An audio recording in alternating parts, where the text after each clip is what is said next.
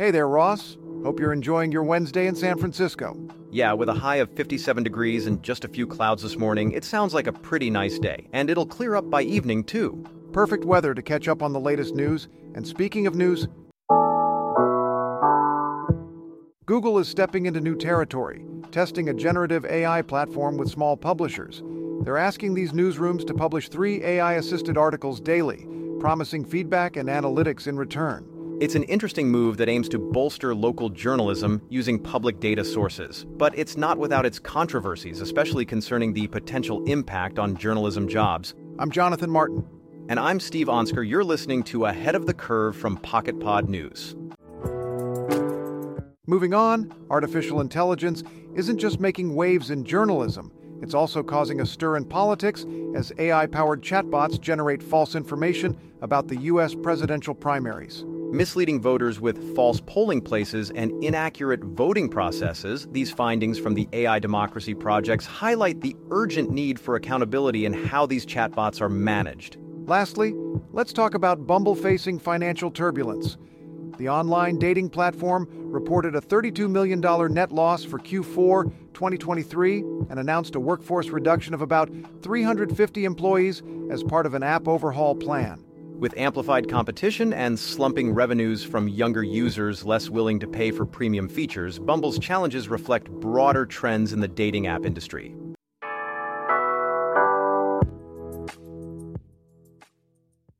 This message is brought to you by Pocket Pod. Say goodbye to one size fits all podcasts and hello to a fully personalized listening experience with AI crafted podcast made just for you. Head over to pocketpod.app to join the waitlist. In the ever evolving landscape of journalism, a new player is stepping in with the promise of revolutionizing news production.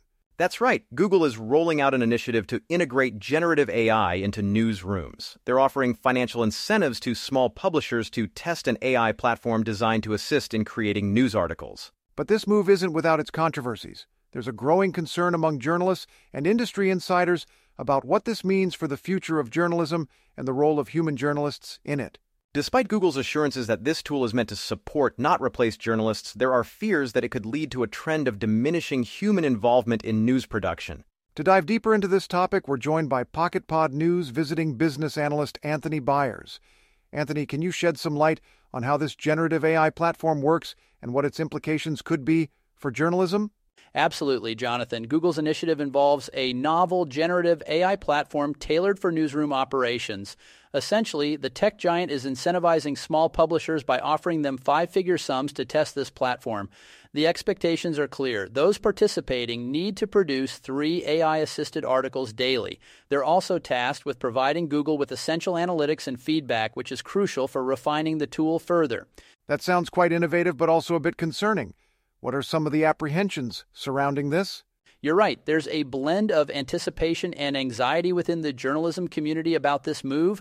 While Google pitches this as a lifeline for especially local publishers, enabling them to churn out content efficiently using public data, many are worried it heralds a slippery slope towards diminished human involvement in journalism. Critics fear that despite being framed as an assistive tool, it could lead to job losses and potentially dilute journalistic quality by prioritizing quantity or speed over depth and accuracy. And how might this affect the broader landscape of online content? Research has highlighted a concerning trend. Over half of the web content today consists of low quality, AI translated material or clickbait transformed by similar technologies. With Google's generative AI stepping into news production, there's an apprehension that we might see an uptick in such content under the guise of journalism. This raises significant concerns about information quality and reliability across the internet. With these requirements for publishers using Google's AI tool, how deeply integrated do you think this tool could become in newsrooms' daily operations? The integration could be quite profound, Jonathan. Beyond just producing three articles per day using the AI platform, publishers are expected to roll out weekly newsletters and monthly marketing campaigns as part of their agreement with Google. This level of integration suggests that Google's AI could become an indispensable part of the newsroom workflow, significantly impacting how stories are selected and reported. And what does this mean for the editorial process? Well, on one hand, Google's Gen AI tool seems to offer efficiency gains by aggregating content from selected websites into a dashboard for editors. This could streamline article generation based on new posts, which are then refined before publication. However, it begs questions about originality and editorial oversight, key facets that define journalistic integrity. There has been some criticism towards Google's approach, too. Indeed, besides experimenting with a version of its search engine without a news tab, which itself drew ire, Google has been criticized for not requiring publishers using its Gen AI tool to label articles as AI generated. This lack of transparency has fueled skepticism about whether these initiatives truly serve traditional journalistic values or merely advance technological capabilities at their expense. It seems like Google's venture into integrating generative AI in journalism is stirring quite a debate over automation versus human input in news production. Precisely. While aiming to support quality journalism efficiently may appear noble on paper, significant concerns linger about job displacement, content originality, and maintaining journalistic standards amidst automation trends. That was Pocket Pod News visiting business analyst Anthony Byers. Thanks for joining us today. Thank you for having me, Jonathan.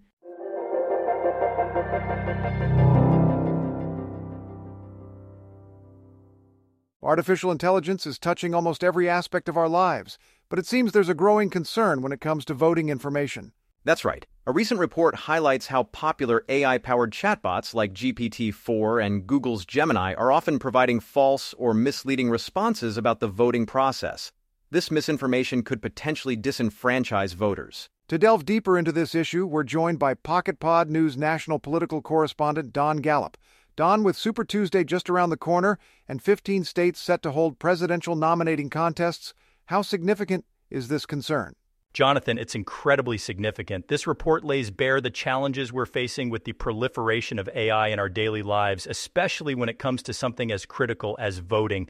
The study conducted by AI experts and bipartisan election officials found that popular chatbots like GPT 4 and Google's Gemini are often providing false or misleading information about voting processes. This isn't just about misinformation, it's about the potential disenfranchisement of voters who rely on these AI tools for accurate information.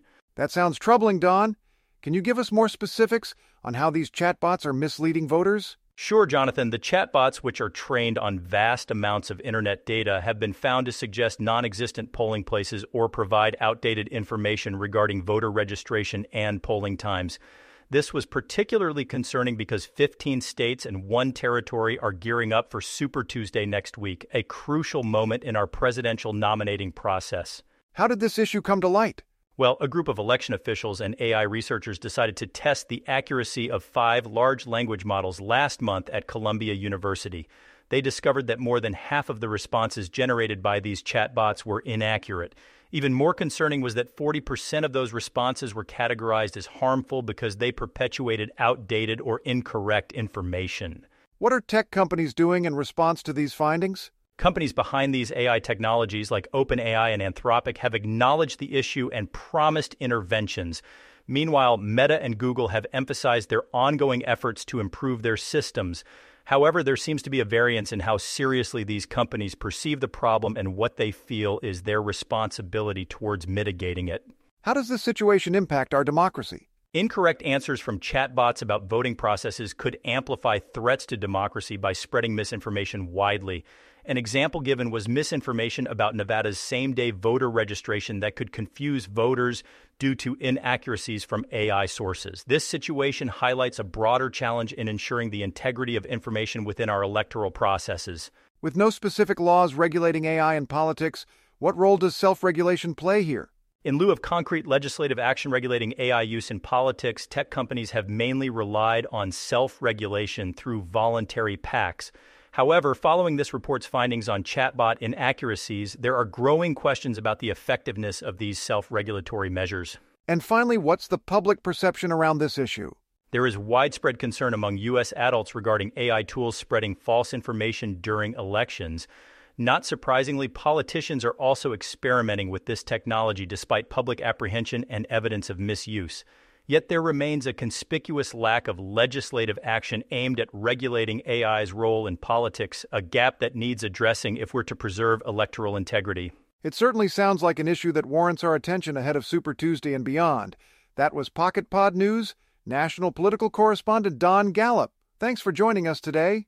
Thank you for having me, Jonathan.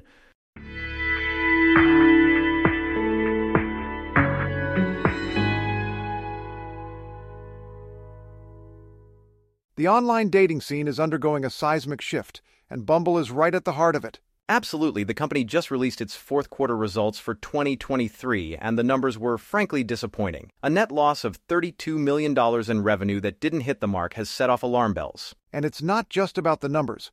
Bumble announced a workforce reduction of about 350 employees. That's almost 30% of its staff, alongside plans for a major app overhaul focusing on AI and safety features. It's clear they're trying to pivot in response to not just these financial challenges, but also increasing competition from rivals like Match Group and changing taste among users, especially the younger crowd. To break this down further, we've got Pocket Pod News business correspondent Leah Haynes joining us. Leah, Bumble's making big changes amid some tough competition. What's this mean for the future of online dating? Absolutely, Jonathan. Um, Bumble's recent announcement paints a picture of a company at a crossroads. In the fourth quarter of 2023, they reported a $32 million net loss and revenue of $273.6 million. While this revenue did mark an increase from the previous year, it fell short of Wall Street expectations, leading to nearly a 10% drop in their stock after hours. That's quite the financial hiccup. What about their decision to cut down on their workforce? It's a significant move. The CEO, Liddy Jones, announced that around 350 employees would be let go. That's about 30% of Bumble's workforce. It's clear they're aiming to slash costs and streamline operations to better navigate through these rough financial waters. Streamlining operations seems to be just one part of their strategy. Can you talk more about the app overhaul they're planning? Sure thing. Bumble is looking towards AI integration and enhanced safety features as its beacon for growth. These changes are targeted at attracting younger users who are increasingly concerned about safety and authenticity in online dating spaces. It shows Bumble is trying to stay agile and responsive to what users want today, which is crucial given the stiff competition they face. Speaking of competition, how does Bumble stack up against giants like Match Group? Match Group has been a formidable contender with its portfolio of dating apps like Tinder and Hinge, especially in wooing Gen Z users through aggressive marketing strategies. This competitive pressure underscores the challenges Bumble faces, not just in retaining user engagement, but also in growing its base amidst shifting market dynamics. With Whitney Wolfe Herd stepping down and Liddy Jones taking over as CEO, how are these leadership changes affecting their strategy? These leadership changes are part of an organizational reset aimed at steering Bumble through its current challenges towards growth. By bringing in four new C suite executives since Jones took over, Bumble is signaling its commitment to revitalizing both its internal culture and market strategy. And what about broader industry trends? How do they play into all this? The online dating industry as a whole is seeing slower growth largely because younger users under 30 are less willing to pay for premium features. This hesitance illustrates a shift in user behavior that platforms like Bumble need to adapt to if they hope to keep pace with industry evolution. Lastly, how are competitors adjusting their strategies in response? Competitors like Tinder and Hinge are pivoting towards fostering long term relationships and real life interactions, recognizing that Gen Z prioritizes meaningful connections over casual encounters. These strategic shifts underscore the broader trend towards dating services that offer more than just matchmaking. They're creating communities. Leah, it sounds like there are some turbulent yet transformative times ahead for Bumble and the online dating sector as a whole. Absolutely, Jonathan. As Bumble navigates through layoffs, leadership shifts, and strategic overhauls amidst fierce competition and changing consumer behaviors, its success will hinge on how well it can adapt and innovate to meet the evolving needs of digital daters. That was Pocket Pod News business correspondent Leah Haynes. Thanks for joining us today. Thanks for having me, Jonathan. And that's ahead of the curve for Wednesday, February 28th, 2024. I'm Jonathan Martin. And I'm Steve Onsker. Thank you for listening, Ross. We hope you have a good day, and we will see you tomorrow. This podcast was created by PocketPod entirely with AI. If you'd like to learn more, head over to pocketpod.app.